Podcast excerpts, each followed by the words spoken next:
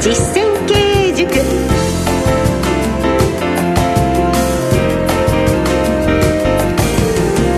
機嫌いかがでしょうか？新番組小山昇の実践経営塾。進行の小野恵子です。そしてこの番組の塾長小山昇さんです。よろしくお願いいたします。こんにちは。ようこそ私の経営塾へ小山昇です。よろしくお願いします、よろしくお願いいたします株式会社武蔵野代表取締役社長の小山昇さんですがもう経営コンサルティングの神様として あいろいろなね神様でいらっしゃいますよね。しかもおおらかな神様という印象を前回の放送でですね あの受けたわけなんですが、まあ、経営者の方そしてまあ企業向けにですね全国で数多くの講演そして執筆活動を続けていらっしゃいます。その小山さんを塾長にお迎えした実践経営塾がラジオ番組として誕生しました。あの1回目放送いたしました。前回では小山さんのこれまでの経歴をさっと聞かせていただきました。今日はもっとプライベートの部分でご趣味ですとか普段はどういうことされてるのか伺ってよろしいですか？そうですね。連休は本当は東京競馬場行きたかったんですが、ちょっと遠かったんで、パチンコ屋さんでした。そうなんですか。日頃えあのギャンブルはよくなさるんですか？もううちのバカ娘にですね、ええ。パチンコ親父キャバクラ親父って言われてますから、お嬢さんに。いやもうその大きな笑い声がもう全てすっきりします。そうですか。ギャンブルがお好きと。そうなんですよ。私最高のギャンブルはね、ええ、なんたってね会社の経営。え？ギャンブルですそうなんですよね。だってどの事業をやるかとか誰を採用するかってギャンブルじゃないですか。あ確かにそうかもしれません。ね見えて答えが分かってやることではないわけですもんね。ですからもう大変なデータを集めて勝負するんですよ。なるほどね。まあそのあたりのノウハウもじっくりと伺いたいなと思います。この番組では番組のツイッターやブログメールでも皆さんからのご質問お悩みをいただいてそれに対して小山さんお答えてください。やりますよ。どんどんどんどん質問してください。あの双方向のね番組にしていければいいなと思います。さて経営の大切なポイントをしっかりとこの後伺っていきます。小山昇の実践経営塾。この番組は株式会社武蔵野の提供でお送りします株式会社武蔵野は全国の中小企業が最短距離で業績を伸ばすお手伝いをいたします。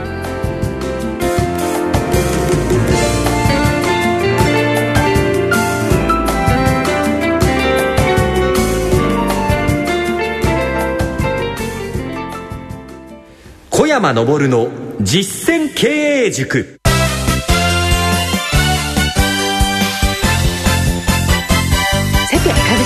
武蔵野代表取締役社長小山昇さん。塾長から具体的な経営のポイントをこれから伺っていきたいと思います。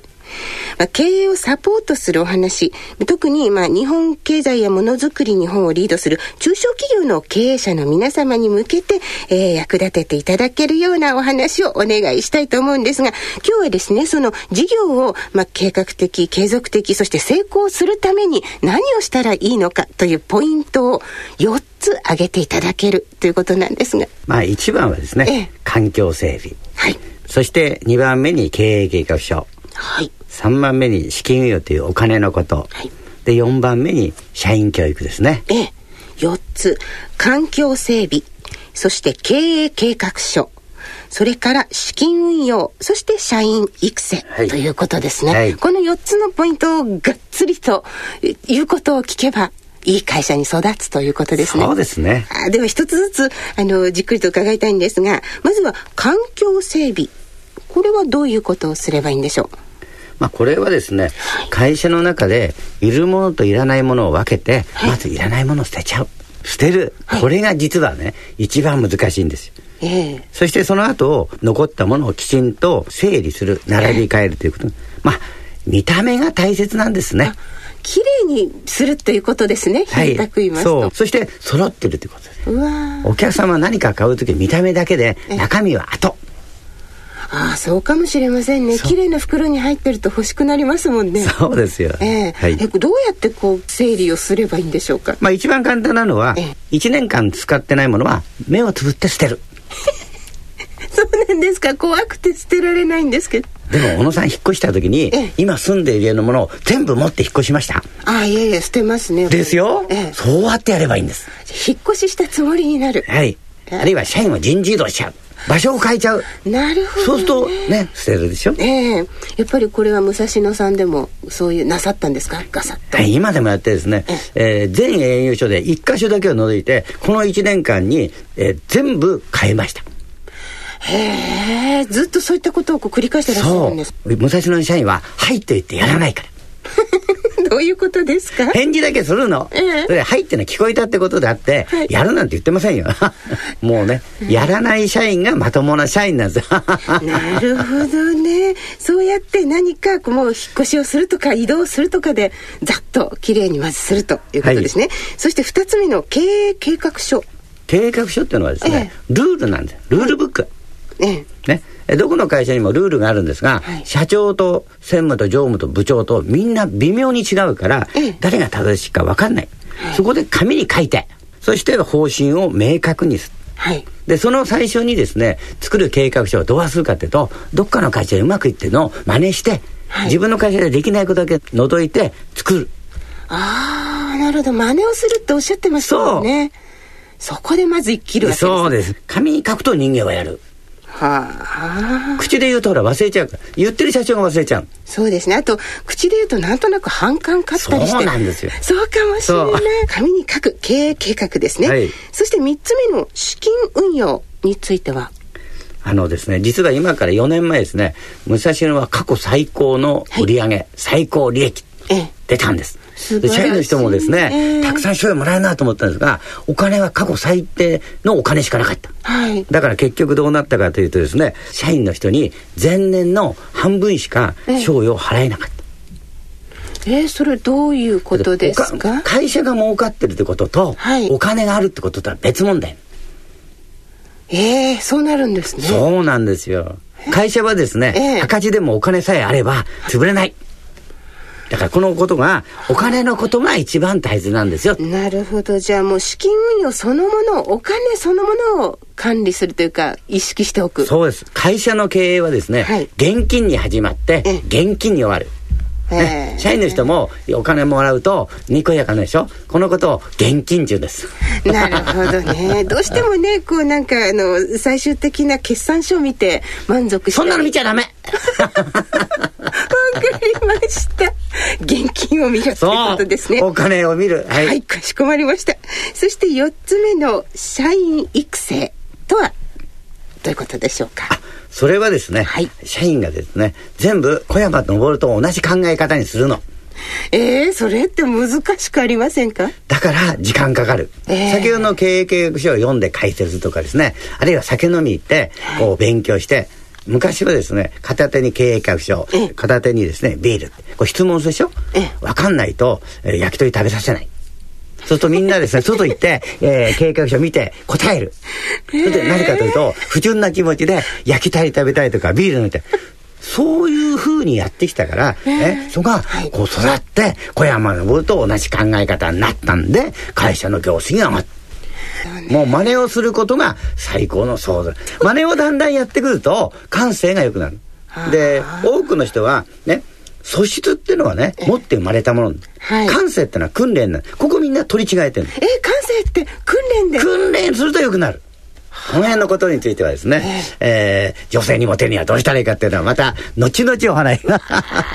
お客さんにモテるにはどうしたらいいか。つながりますね、まあ、そんなことまで勉強ができそうです。はい。まずは経営の大きな4つの柱ポイントですね、えー、環境整備経営計画書そして資金運用さらには社員育成。そしてそのうちモテるにはまで 伺えるということでした小山昇の実践経営塾それでは小山さん今日の一言をお願いしますこの4つのことを真似したですね、はい、長野県の駅前にある、あるですね、ええ、パチンコ屋さん。その時はね、店7つあったんですよ、ライバル店が。え、みんな潰れちゃった。本当の話ですから。ですから、それは、この4つの取り組みを社長と社員が一緒にやったからなんですよ。ライバル店が全部潰れちゃったということですね。そうです。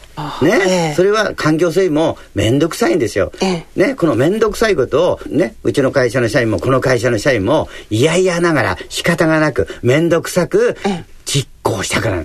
ね、勉強しても何も変わんない。なるほど。実行できるかどうかということが、実は一番大切なことなんです。えーなるほど。この4つのポイントですね。はい。環境整備と経営計画書と資金運用と社員育成。そうです。ですね。そして真似をするっていうことを。実行するんですよ。あの、行人弁の項が先で、はい、考える項は後。なるほど。だからまず最初にやってから考えるの。はい、行ってから考える。素晴らしい。100点。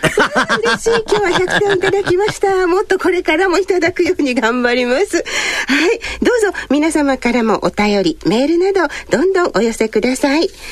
えー、番組ホームページではそちらよりご意見お問い合わせのメールをお送りいただけるようになっております。番組ホームページの右側にありますご意見お問い合わせという緑のボタンを押してください。そちらよりメールフォームを利用してお送りください。また、この番組のツイッターアカウントもご案内しておきましょう。小山ラジオです。ぜひツイッターにもご参加ください。また、この番組は聞き方がいろいろございます。このラジオ日経第一放送だけでなく、えー、ラジコ .jp、ラジコにも配信していますし、放送の翌日には、ポッドキャストとオンデマンドの配信もしています。ここで、この番組をお聞きの皆様にお知らせです。小山さんが経営する株式会社武蔵野の現地見学会、9年間で延べ8000人を超える方々が参加したという人気のプログラムをご紹介します。この現地見学会では小山昇さんが強い会社の作り方について講演を行うほか株式会社武蔵野本社や営業所を自ら案内してくださいます。現場の見学を通して小山さんが実践されている儲かる仕組みを直接学ぶことができるんです。さらに希望者には懇親会も催され、小山さんとお酒を飲みながら交流できるという充実のプログラム内容です。この見学会は月に2回程度開催されています。参加をご希望の方は、株式会社武蔵野のホームページをご確認の上、お申し込みください。お電話でのお問い合わせは、042-383-6340、042 383-6340またメールの場合は k-support アットマーク武蔵野 .jp までお願いいたします。ラジオでお聞きの小山さんの経営ノウハウを直に学べるチャンスですから皆さんぜひチェックしてみてください。さて、お別れのお時間が近づきましたが、次回はどんなテーマでしょうか？次回は環境整備でいきましょう。ポイントの一番目ですね。はい。はい、まあ、とにかく物を、いらないものを捨てるということを言ってくださいましたけど、これも実際にいろんなやり方があるんですよね。はい、それは来週のお楽しみ。はい、楽しみにしております。え、そろそろお別れのお時間となりました。小山さん、本当にありがとうございました。ありがとうございます。お相手は小野恵子でした。小山昇の実践経営塾。この番組は株式会社武蔵野の提供でお送りしました。それではまた来週。